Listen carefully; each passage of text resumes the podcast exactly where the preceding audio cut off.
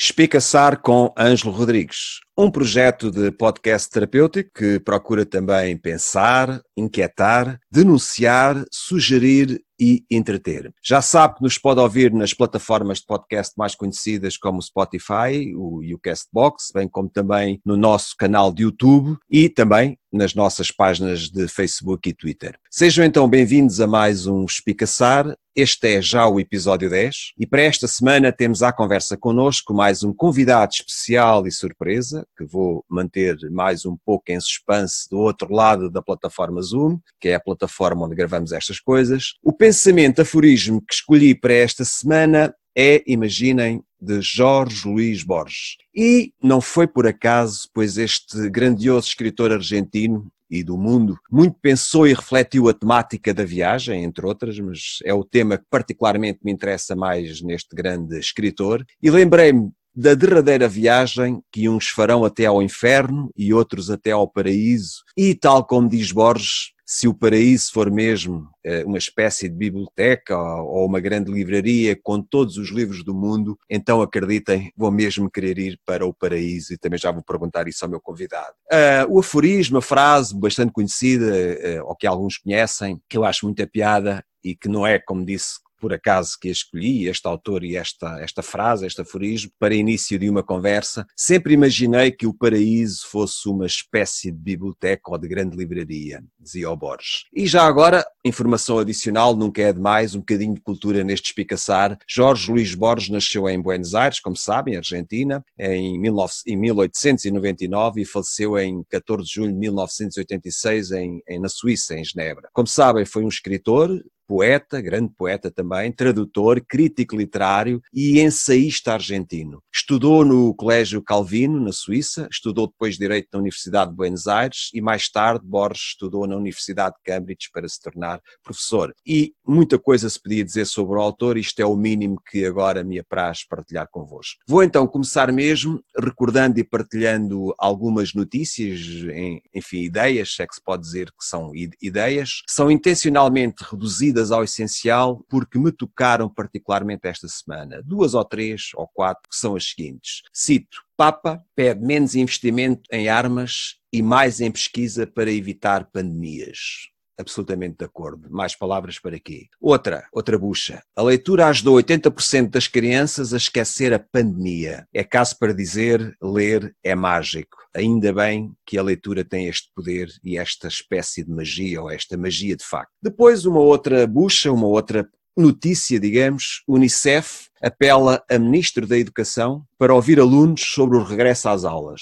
Uh, absolutamente de acordo, não posso discordar. Os alunos fazem parte do sistema e, obviamente, que as decisões têm também de passar por eles e não apenas pela, pelo Ministério, pelos professores, pelos encarregados de educação e por aí fora. Ainda no âmbito da educação, Alexandra Leitão, como sabe, é a Ministra da Modernização do Estado e da Administração Pública, um ministério com este nome é estranho, mas pronto. Ela foi Secretária de Estado da Educação na anterior legislatura, como sabem, e disse, e cito, cito, não excluo liminarmente um novo congelamento de carreiras em 2021. Não, não, estava à espera de outra coisa, infelizmente. Os professores ainda têm mais de seis anos para descongelar e é muito provável que levem com outro congelamento. Valha-me Deus. Oxalá Alexandra Leitão não se tenha esquecido de tudo isto. A diretora da Unicef Portugal disse, e cito, e se as escolas recebessem crianças no verão para diminuir desigualdades? Parece costuma-se dizer, uh, de boas intenções está o inferno cheio, e é, é um pouco neste contexto que eu interpreto esta afirmação desta senhora. Com certeza que sim. E os professores não vão de férias, até porque têm todo o ano para tirar férias, não é? E já agora os paizinhos podem ir de férias sem as crianças que ficam na escola com um calor de 35 graus ou mais. O que é que me apraz dizer mais sobre isto? Tenho paciência. Não é assim que se diminuem as desigualdades. A senhora pode ter muito boas intenções naquilo que disse, mas aquilo que disse foi, foi, foi bastante ao lado. Governo, outra bucha, fala em 400 milhões para melhorar a escola digital. Absolutamente de acordo, mas atenção, meus amigos, a escola do futuro, o novo normal, esta no, este novo paradigma, como queiram dizer ou chamar, não, não é nem deve ser reduzido totalmente ao digital. Obviamente que tudo o que vier nesse sentido será desejável, interessante e bom, ou, ou, terá que ser também por aí, mas o mundo, senão vamos todos para, para o Matrix, viver para dentro de um computador, para a internet. E mais não digo, fica no ar. Já agora, para, para terminar, há várias editoras e livrarias físicas e online, e, e algumas eu conheço relativamente bem, e cujos, com, cujos proprietários também que conheço e que, e que, são alguns até meus amigos, e livrarias, dizia, e editoras com promoções e descontos bastante apelativos e interessantes. E o meu conselho é que aproveitem e ao mesmo tempo estão também a ajudar essas empresas, as livrarias e editoras que bem precisam neste, nesta contingência, neste contexto que estamos a viver. Já agora, destaque em particular, como não podia deixar de ser a Colibri, as edições Colibri. Entre então na página da editora e veja de forma bastante simples e intuitiva como ter acesso com desconto a todos os livros, 40% todos os livros e 20% nas novidades. Eu creio que isto vai agora até meados de, deste mês, portanto, aproveite porque vale a pena. E agora, uma sinopse biobibliográfica do meu convidado, o convidado deste episódio. Fixem este nome, ele fica já revelado e desvendado, Mário Miguel Fernandes. Se nunca ouviram falar, se não conhecem, é um, um jovem humanista, escritor e sei lá mais o quê, que vale a pena começar a conhecer. É natural de Aveiro, Portugal, claro, nasceu em 1993, é um jovem escritor humanista, grande observador e não só. Devo dizer desde já que ele está muito longe daqui, mas estando longe estamos perto, através desta plataforma digital. Ele está uh, em Israel, já vamos falar disso, e eu obviamente estou aqui em Lisboa. Aprendiz perpétuo da vida, diz ele dele próprio, e eu concordo, eterno sonhador e também homem apaixonado. Transparência no expressar, veracidade no ser, intensidade no existir espetacular este. Isto que ele próprio escreveu e que eu, com o qual eu concordo bastante. É licenciado em Ciências do Desporto pela Universidade do Porto, teve um, uh, obteve um prémio, o prémio Dr. Jorge Olímpio Bento, uh, 2010-2013, e, e, é também mestre em treino de alto rendimento esportivo uh, pela INEFC de Barcelona. Possui um certificado em preparação física, nutrição desportiva e coaching mental, também já vamos ver o que é que isto quer dizer na ótica dele, obviamente. Trabalhou em várias academias de ténis em Portugal, Espanha e Estados Unidos da América e com vários atletas profissionais da, da modalidade enquanto preparador físico que também é. Aos 24 anos, agora acho que tem um bocadinho mais, é um jovem, sentiu a necessidade de re, uh, redirecionar o enredo da sua história, abandonando temporariamente o mercado de trabalho e iniciando uma viagem de mochila às costas sem destino. Para manter a família e os amigos informados das suas aventuras, resolveu fazê-lo de uma maneira, diríamos, especial, através de poesia e usando um blog que criou para o efeito. Foi já no regresso ao seu país que, ao, assistir ao lançamento de uma obra da ex-professora Conceição Oliveira, teve a ousadia de se lançar também no fascinante mundo que é o da literatura portuguesa. E posso também dizer que eh, este nosso convidado de hoje, deste episódio, é coautor da Antologia Eclética e da Coletânea Mundos. E para terminar esta, esta curta sinopse sobre o meu convidado de hoje, não resisto a partilhar convosco um pequeno poema uh, dele, de apenas, reparem, cinco versos, que está publicado no livro 3 da Mundos. Chama-se assim Epifanias do Amor Verdadeiro. Quem ama dá a dádiva da sua presença, a graça do seu tempo, a existência do seu ser.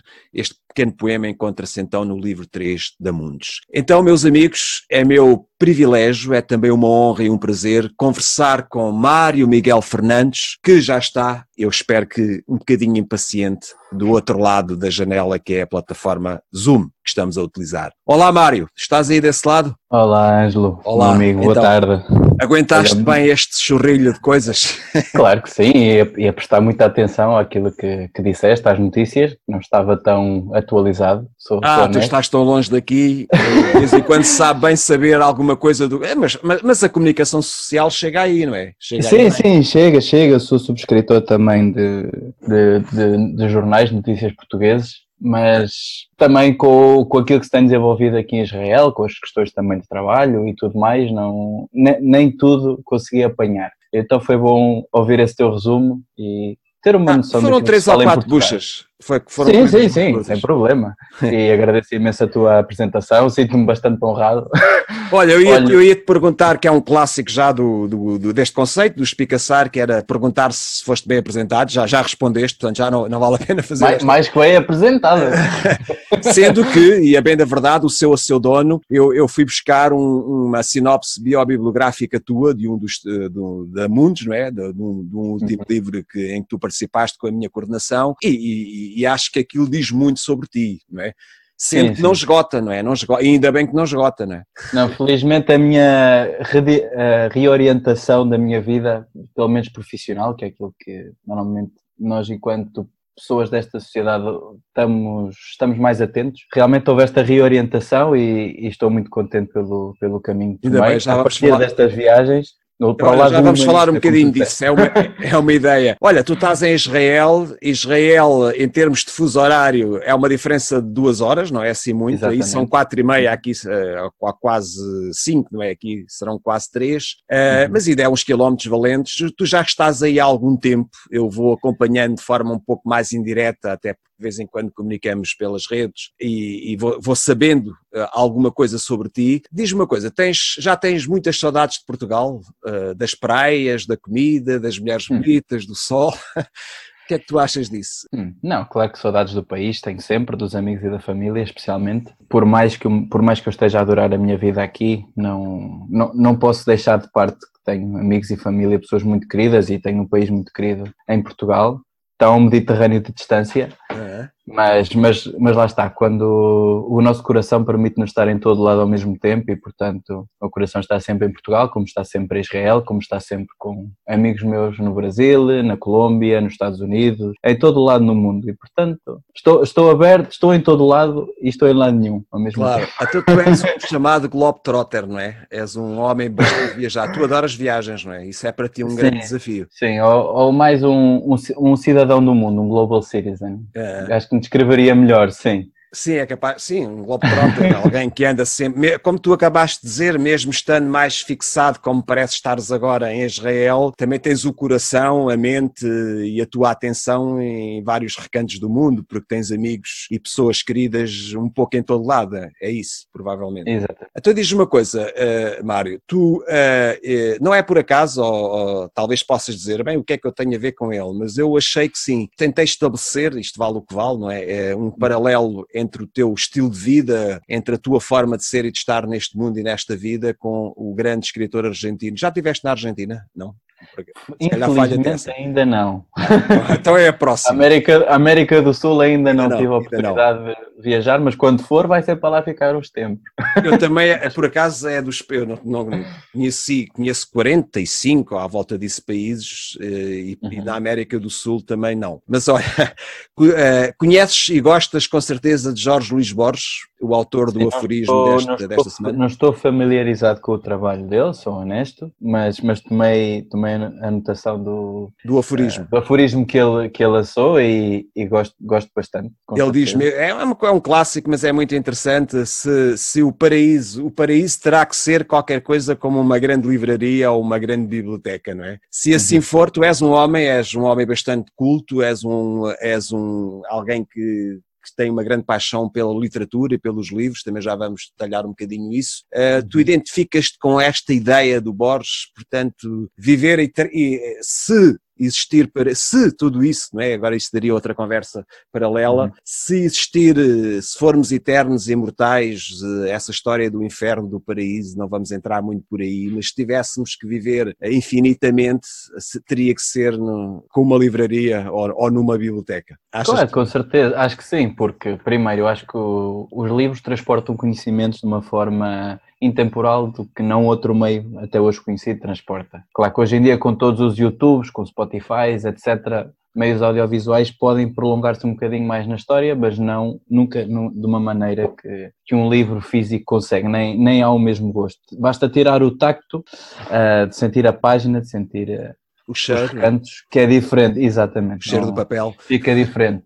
E depois, claro, os livros, como, como qualquer tipo de informação, relatam diferentes diferentes períodos históricos, diferentes perspectivas e opiniões também. E acho que o conhecimento reside aí também como uma base da democracia, ter diferentes publicações, diferentes pontos de vista sobre o mesmo evento e a partir daí, claro, cada um poderá ter mais afinidade ou, ou outra com, com a perspectiva de que, da perspectiva do autor, mas, mas acho que é isso que, que, que faz o conhecimento e que vai transmitindo, que vai deixando. E já, já que referiste ao Mário, é, é, é, curioso o que estás a dizer, eu estou plenamente de acordo. É assim, o, é, o livro, costuma ser o livro em papel, está aí de pedra e cal, não é? Já tentaram que ele desaparecesse, alguns até já tinham vaticinado que era uma questão de, de anos ou de décadas. O que é facto é que parece que ele continua aí de pé e nunca houve tanta publicação em papel eh, como há hoje em dia, portanto, quase que sai um livro por dia, também é um exagero. Mas, independentemente desta reflexão, podíamos ir por aí, o que é facto também, no meu, acho que e peço também um comentário, é que uh, os, toda, toda a tecnologia, todo o digital, o YouTube, aquilo que tu disseste, as plataformas de áudio, as plataformas de vídeo, as, uh, as plataformas de comunicação à distância, tudo isto que agora estamos também a redescobrir, um, ou a descobrir pela primeira vez, e, e isso está, está-nos a entusiasmar, a todos nós, só que o que é facto é que por trás de tudo isso, é um, e agora isto levava-me aqui também para a questão do ensino, às vezes os miúdos querem é textos, querem é fazer querem experimentar coisas como se fossem lúdicas, jogos, mas por trás de tudo está sempre o texto, está sempre o texto escrito não é? Está sempre a uhum. reflexão que se quer escrita e registada de uma forma simples, com uma caneta numa folha, numa, numa folha de papel, não é? Até uhum. um bom filme, até uma peça de teatro, seja o que possamos pensar, começa por, por serem apontamentos, não é? Pode ser no computador agora, muita gente o faz, mas não há nada que tire de facto o prazer e a magia do registro no papel. Era um pouco o que uhum. estavas também a dizer, não é? Não, não, não sei se queres, se queres acabar a ideia primeiro. Não, não, era isto, era isto, estava a reforçar porque me parece que há muita gente que às vezes vai uh, em bandeira em arco, enfim, se é que esta expressão faz sentido aqui, que é no sentido, parece que agora o texto escrito em papel, o livro, e parece que está a ser ultrapassado, que vai ficando para a história. O que, é, o que a realidade me diz e nos diz, parece que aos dois, já somos dois e muitos, é que uhum. não é isso que está a acontecer. O livro está a ter ainda e muito e cada vez mais um peso, o livro impresso, o livro clássico, normal, não é, em papel, uh, um peso muito importante na nossa vida e na nossa cultura em geral. Sim, é assim, por, por, um, por um lado, eu acho que, assim, até de um ponto de vista mais quase materialista e, e de construir currículo, acho que uma pessoa se diz. Eu publiquei um livro impresso e que sei uma coisa física, que eu tenho uma prova física, as pessoas já dão outro valor. Uma pessoa hum. pode perfeitamente gravar um vídeo no YouTube e ter não sei quantos seguidores, pode perfeitamente fazer um e-book, mas a verdade é que qualquer pessoa que até se queira, queira construir um bocadinho da carreira nesse sentido, gosta de ter um livro escrito, impresso e que possa mostrar às pessoas, ter uma existência física. É. E, e, por outro lado, eu acho também a, a questão da plataforma, das plataformas digitais tem, e da tecnologia tem muitas valências tem muitas vantagens a nível de acessibilidade, a nível de facilidade, de várias facilidades, mas tira, tira um pouco o significado e, e por exemplo, nós vemos, tanta, vemos tantas notícias online, vemos tanta, temos tanto estímulo digital. Uhum. É verdade. Que realmente nós começamos a perder a capacidade de atenção, uma, uma atenção direcionada e, e, e intencional para uma coisa que é digital quando temos a possibilidade de ter uma coisa física, palpável, que está connosco. E deixa-me ah. acrescentar a questão também do uhum. cansaço. Eu, eu detesto ler o que quer que seja no computador ou até no, em qualquer, em qualquer eh, num, num tablet, num, num smartphone. Eu prefiro sempre ler, não é? Em papel, ou, eh, particularmente, mas sei que também muita gente eh, assim o deseja, não é? Sim, eu acho que sim. Acho que nem é preciso ser uma pessoa gostar de ser um, um leitor como nós. Para, em qualquer ramo que, no, que nós tenhamos na, na, na, nossa vida, em qualquer área profissional e não profissional, que há, há sempre a questão de ter algo físico, palpável. Por isso é uma uhum. pessoa quando vai provar qualquer coisa de impostos assim, as pessoas podem ter no computador, mas se a gente não tiver a folha impressa, não, claro, não, parece que não é serve de nada. Coisa. Exatamente. Quando uma pessoa vai a uma apresentação de negócios, tens de ter algum suporte de papel físico para dar a quem vai fazer. Eu não, nunca fui deste ramo, atenção, mas aquilo que eu vejo sempre é que quando uma pessoa vai para uma apresentação, dá sempre uma fotocópia em papel. Ou seja, há sempre, há sempre a questão física que a parte digital, por mais vantagens que tenha, não consegue. E tem um sentido diferente. E claro, eu acho que apesar está, um tão livro... está tão interiorizado, não é? Faz parte, é visceral, é. faz parte da nossa forma Exatamente. de ser e de estar. Se é daqui é quase... para a frente, se daqui para a frente, daqui a muitos anos, muitos séculos,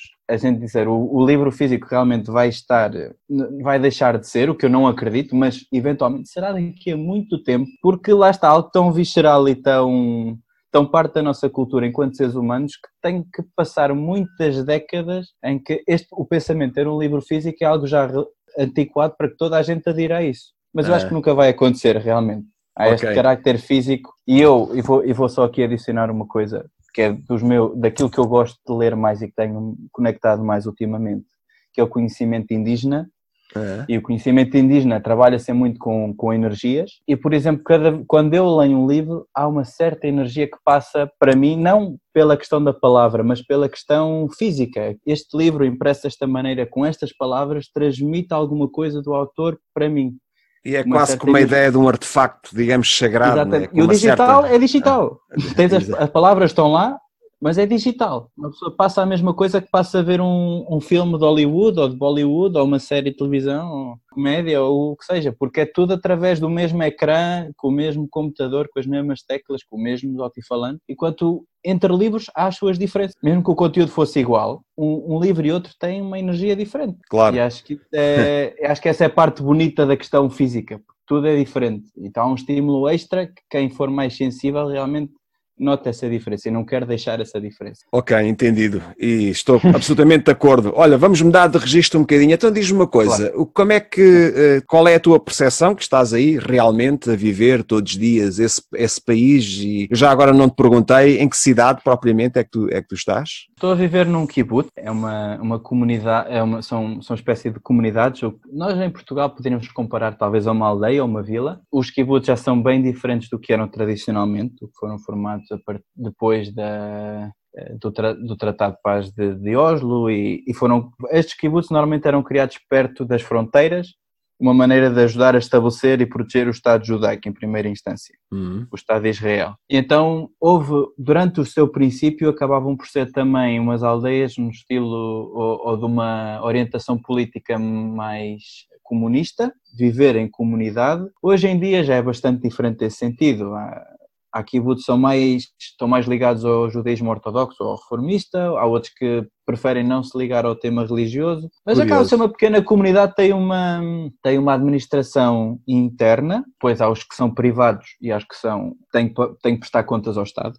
Que são, são públicos, mas acaba por ser engraçado porque o, o, quase as nossas taxas para, para a Câmara Municipal, aqui uma pessoa vai pagar dentro da vila. Eu tenho o meu, a minha caixa de correio no, na área central, eu não tenho uma rua, não tenho um número, não tenho uma morada, eu vivo dentro do kibbutz. Curioso, engraçado. uma carta, é um kibbutz, lado... número X, porque é da caixa de correio, não é mais nada. Há um lado bastante romântico nisso que estás a dizer, é curioso. Exato, é... E, e normalmente é sempre muito ligado à parte agrícola, à parte da agricultura, à parte da natureza, o sítio onde eu vivo realmente não posso queixar, tem umas condições excelentes, mesmo à frente do mar Mediterrâneo, tem a, tem a montanha atrás, tem também a fronteira com o Líbano atrás, que a mim não me faz confusão nenhuma, outras pessoas podem fazer. Pois, podem, podem pensar outra coisa.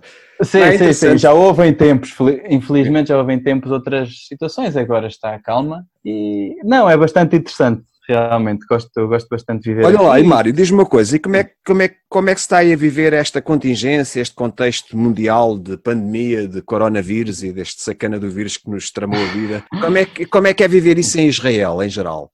E particularmente na tua zona? Felizmente, no ponto de vista pessoal, felizmente aqui no norte de Israel, que é onde eu vivo, não houve muitos casos. Foi, Está calmo. Tem sido um te- sim, tem sido um tema bastante calmo, se bem que, por exemplo, a partir das duas, três semanas que houve, o primeiro, houve os primeiros casos de vírus, houve bastantes limitações por parte do governo. O governo a cada dois ou três dias lançava medidas novas. É cuidadoso esse, o governo de Israel, sim. podemos dizer. Sim, sim. Neste, neste caso, acho que, acho que eles, daquilo que eu pelo menos senti na minha pele e das pessoas à minha volta, acho que houve um comportamento bastante bom. Foram, foram paulatinamente aumentando as restrições e assim que houve uma diminuição de casos, foram paulatinamente regredindo.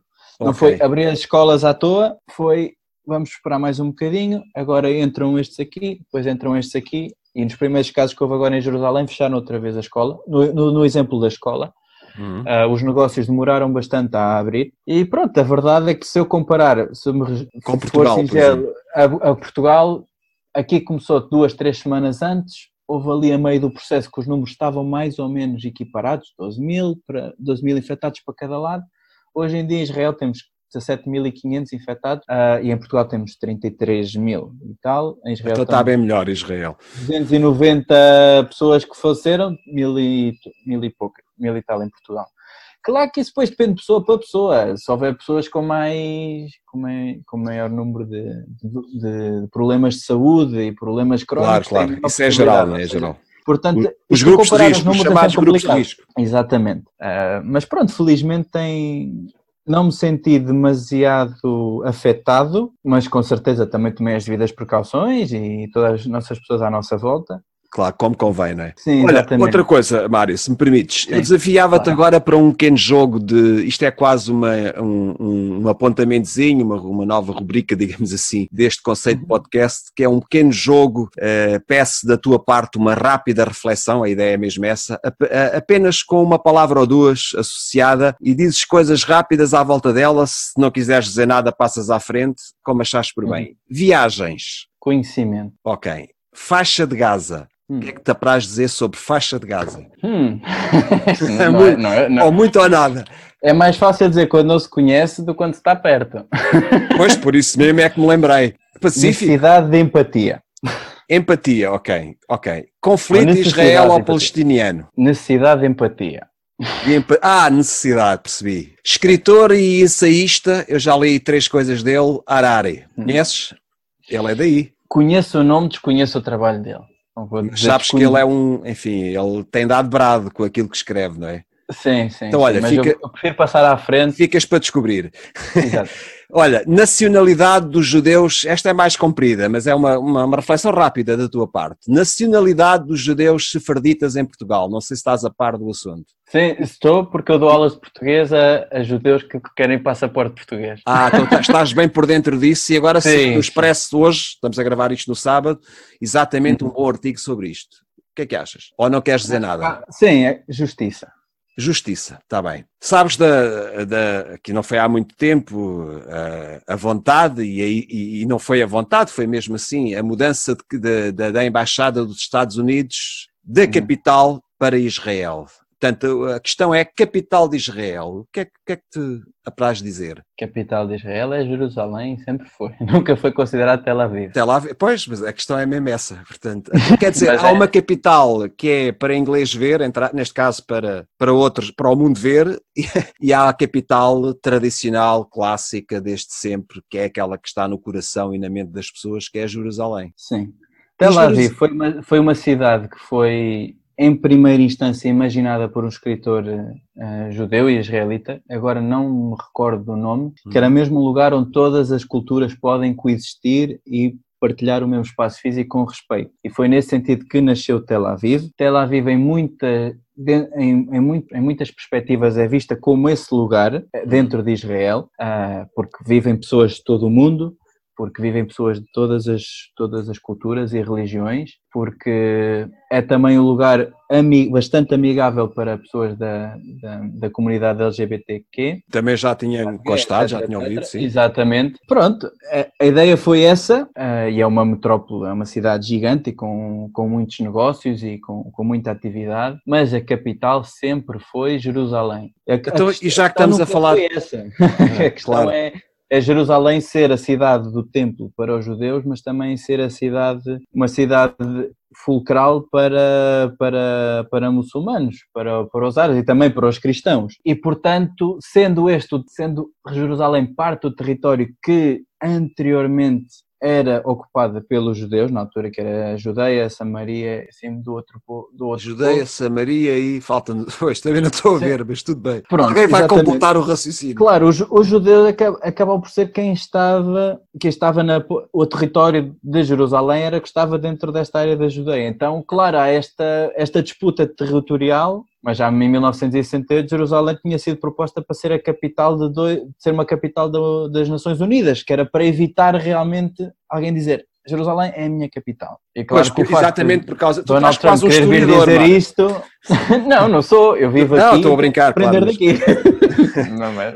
Mas é uma lição que nós devemos saber. Há muita coisa, há tanta coisa, e às vezes quem vive, quem está perto, quem tem eventualmente, como tu terás agora, familiares, pessoas naturais daí, com quem, com quem vives e convives todos os dias, há outra uhum. percepção, há outra maneira de, de, ver as coisas. Só para acabar este, este, este apontamento, este pequeno jogo entre turismo em Israel, o que é que para as dizer? Turismo religioso e não só. Como é que está agora o turismo este, religioso? Neste momento, quase inexistente por causa da pandemia. Claro, percebe-se. Agora, se eu, se eu tiver que dizer a alguém, venham visitar Israel, com certeza. Acho que é... Vale a pena, não é? Continua a valer a pena. Muito, muito, muito. muito. E é seguro. É, sim, sim, sim, sim, sim. Modo tu já geral, conheces, é já conheces todos os recantos e mais algum aí da, da zona, não? Já, já. já conheço bastantes zonas e bastantes locais turísticos de, de Israel, não conheço todos mas já, já tenho um conhecimento geral do, do que é o país, do que é os diferentes, as diferentes regiões, os diferentes ecossistemas, as diferentes pessoas. Eu, infelizmente, dos 40 e quase 50 países que conheço, uh, uh, não, não, não conheço Israel, como já, tive, já teve quase, teve quase mesmo e depois falhou. Agora, deixa de estar por aí, ó, ó Mário, porque eu, quando for a Israel vou-te chatear para, para me acolheres. Oh, não, estou claro. a brincar, mas fica... um cafezinho, um copo é, Exatamente. Quando isto de desconfinar de vez, não é? Quando gente começar a poder viajar sim, como sim, deve sim. ser. Olha, já agora tu és, já, já, já toda a gente percebeu, ou quem nos está a ouvir, tu és um viajante, um andarilho, podemos dizer assim, és um globetrotter. e uhum. agora, uhum. até agora é isso que tem acontecido, agora fixaste-te um bocadinho mais aí em Israel e é natural que continues, eh, apesar de estar aí a, continuar as tuas viagens. Algumas são feitas através de livros, através de filmes, através de tanta coisa, as viagens ditas interiores, mas com uhum. certeza uhum. que estás ávido de querer começar a, a, fazer outras viagens e tens ainda muito mundo para andarilhar, se me permitem a expressão. Uhum. Uh, queres contar assim a tua história das viagens e porque é que foste desembocar aí? Sei que queres falar disso, né? eu acharia uhum. curioso. Como é que foste parar aí?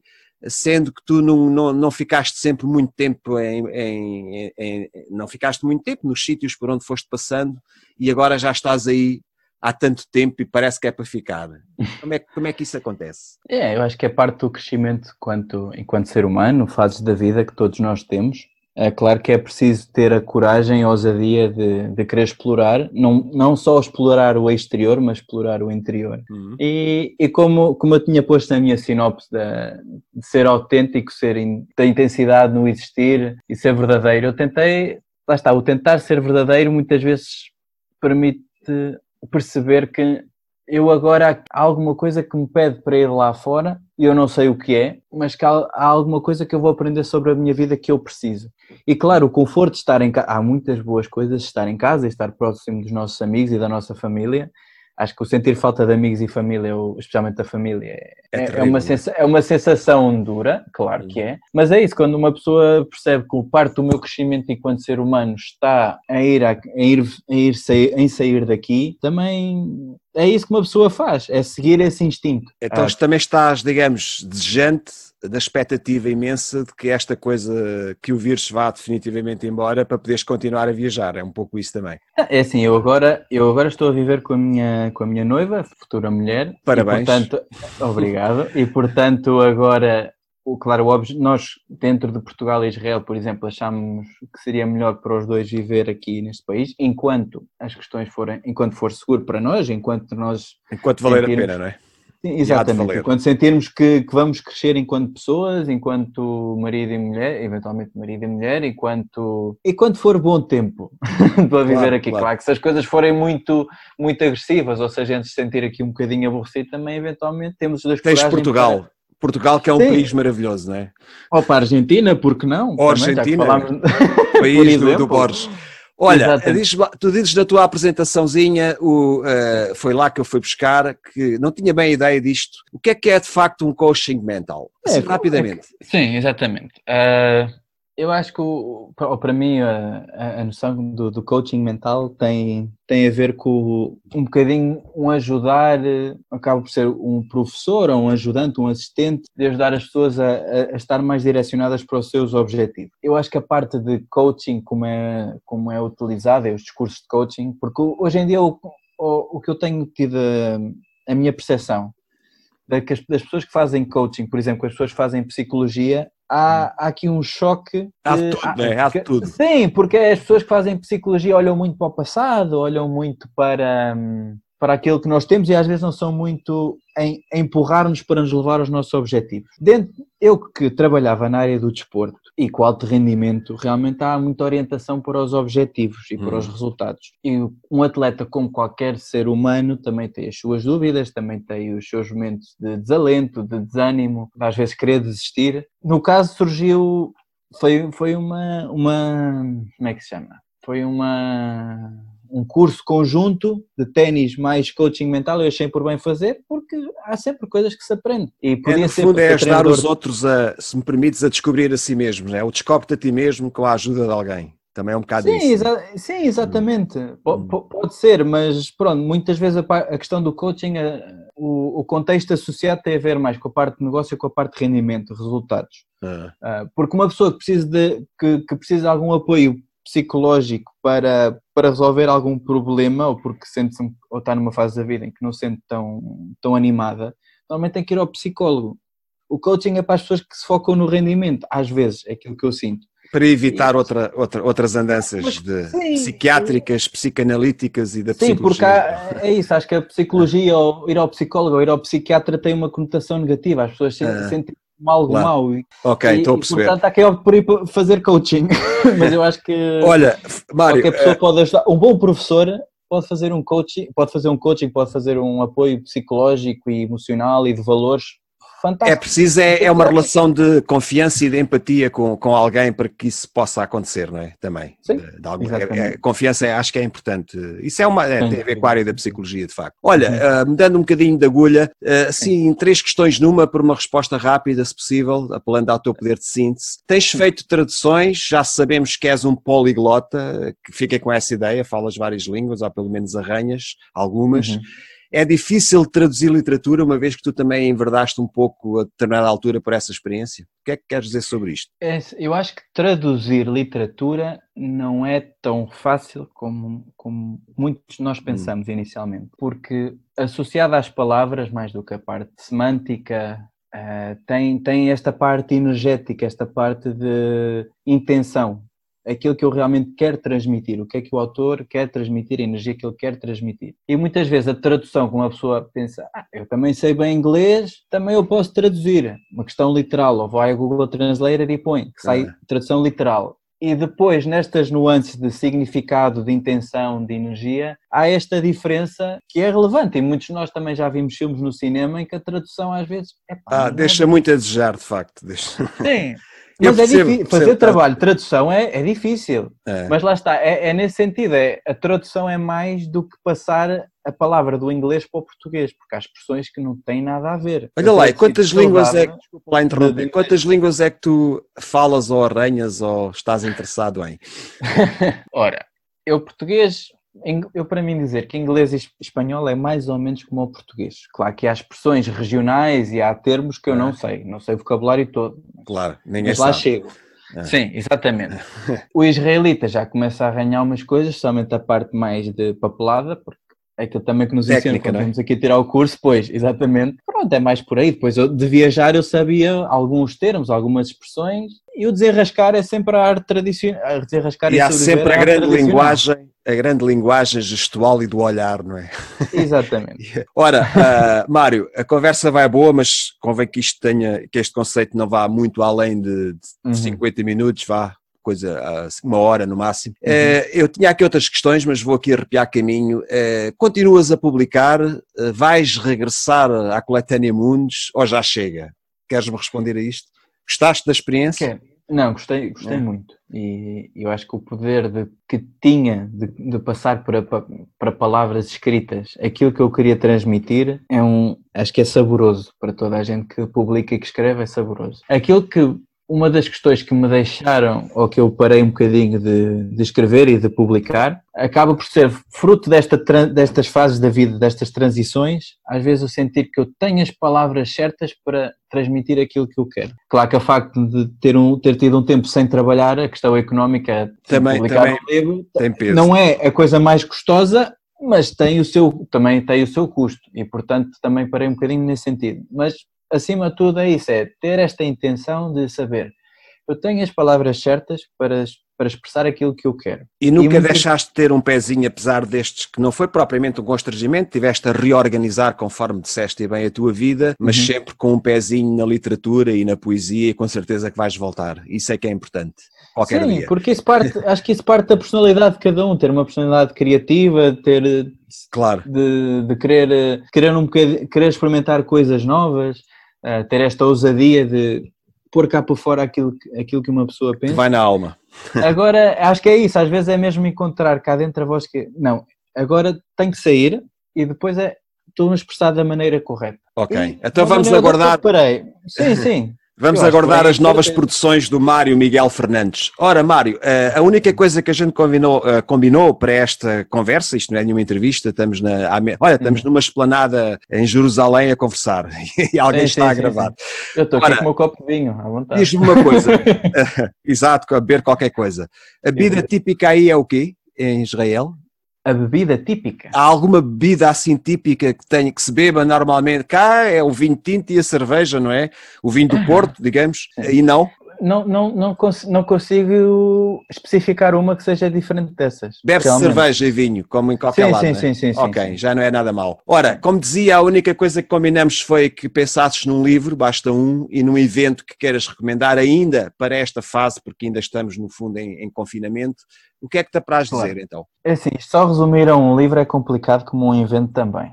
Eu tirei notas em casa para tentar pensar. É. Assim, começando pela questão do evento, eu, eu queria fazer o apelo, porque tenho, tenho um amigo meu do Algarve, uma pessoa que eu tenho muita estima, e que o sobrinho dele está a precisar de um doador de medula, que é compatível. Eu depois vou enviar vou enviar-te o link e se puderes juntar. Ah, com certeza.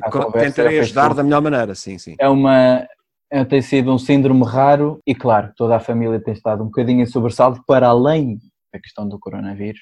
Claro. E, portanto, se, eu, se de certa maneira as pessoas puderem fazer este favor e, e fazer, fazer este teste, vir a doações e ver se alguém compatível seria ótimo. Esse é o primeiro é o mais importante no meu, meu ponto de vista.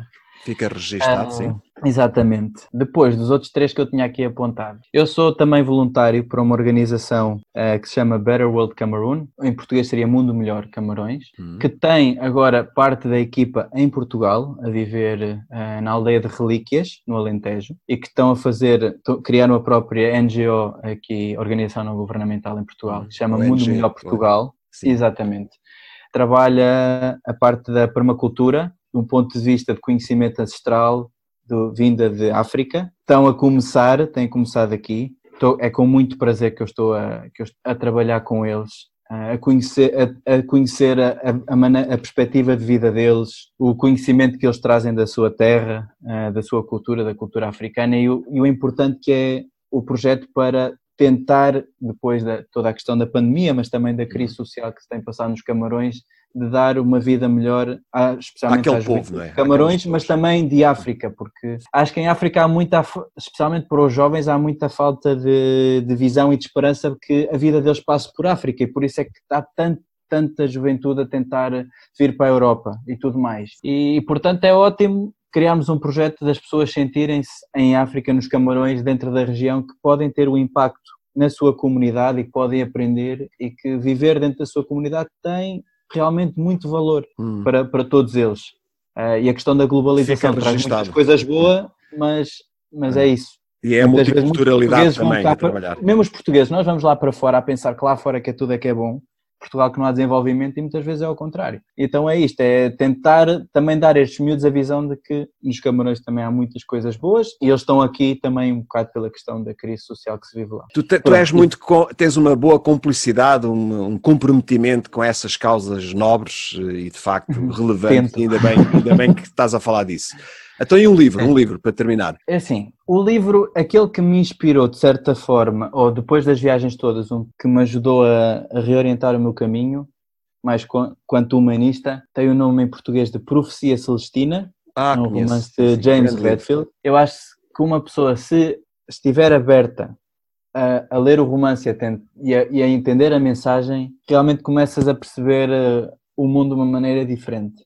A maneira como se gera o conflito, ou todos os conflitos, a maneira como lidamos com cada um e até as inúmeras possibilidades que o nosso cérebro tem perceber todas as informações à nossa volta. É um grande livro, também me tocou particularmente e as pessoas, Sim. e agora mais um testemunho teu, ainda bem que recomendas esse livro, uhum. não, é, não é propriamente aquele lado negativo ou pejorativo de, ah, é mais um livro de autoajuda, mais uma tanga qualquer, não é, de facto a Profecia Celestina é um livro que nos toca, que nos sensibiliza uhum. e que nos faz olhar, conforme estavas a dizer e bem, o mundo de outra maneira. Ora, a conversa vai eu, boa, eu Mário. quero só dizer só uma coisinha rápida quanto ao livro, porque o livro, e, e, e tu que leste também, fala das, da questão das coincidências, não é? Sim, que não há coincidências. Nada por acaso e das pessoas que, que não conhecem as pessoas por acaso, e foi este livro, ao ler este, depois de ter lido este livro, que conheci outra pessoa que tinha lido o mesmo livro que me levou a ir ao curso onde eu conheci a que será a minha futura mulher e realmente é assim, estas História. viagens todas realmente é aquilo aconteceu por algum motivo. Por algum motivo. Estava escrito nas estrelas. Exatamente. É Portanto, fantástica. A tua, a tua história de vida, sendo tu um jovem, não é? Tu ainda não tens 30 anos, não é? Ao, ao que parece. Não, não tenho 27. Estás a ver? Então mais. tu já tens uma história incrível pá, de vida e eu fico de facto fascinado e feliz com isso. E, e já não, tens, com 27 anos, já tens muito para contar, graças uhum. à tua, à tua, ao teu espírito andarilho de viajante interior e exterior, né? e muito se poderia uhum. dizer sobre isso. Olha, assim numa frase ou duas, antes de terminar, queres deixar algum recado, alguma mensagem? Já disseste muito, muita coisa interessante mas para terminar mesmo, o que é que dá para dizer agora? Uma mensagem para o mundo. certo. Eu acho que empatia e respeito pelo, por tudo o que é a vida, sejam outros seres humanos, outros seres vivos, pela própria mãe natureza e planeta Terra, eu acho que é isso que nos levará a todos a um mundo melhor. Bem, no fundo, é o amor que está sempre lá. Ora bem, o amor. Olha, não podia ser melhor, subscreva, assine por baixo. Foi, eh, foi muito agradável esta nossa conversa numa esplanada de Israel, estamos a brincar, uhum. obviamente, uhum. mas podia ter sido. Agradeço a amabilidade do nosso convidado deste episódio 10, número redondo. Devíamos abrir uma garrafa de champanhe, ou de vinho, ou de cerveja, ou o que uhum. fosse. Foi, eh, tivemos a conversa então com Mário Miguel Fernandes. Eh, Lembrem-se deste nome, fixem. Ele ainda nos vai surpreender bem e, e muito. Sejam pacientes, vão desconfinando com segurança, a atitude também quanto baste e boa disposição e continuem a cuidar da vossa saúde como nunca. Procurem ser felizes e até ao próximo Espicaçar, que, como sabem, podem ouvir no Spotify, no Castbox, no YouTube, também diretamente na nossa página pessoal, no nosso website, na nossa página e grupos de Facebook, bem como na nossa página de Twitter. O próximo episódio será então o número 11, com mais um convidado especial e surpresa. Obrigado, sejam felizes, adeus amigos e até ao próximo episódio.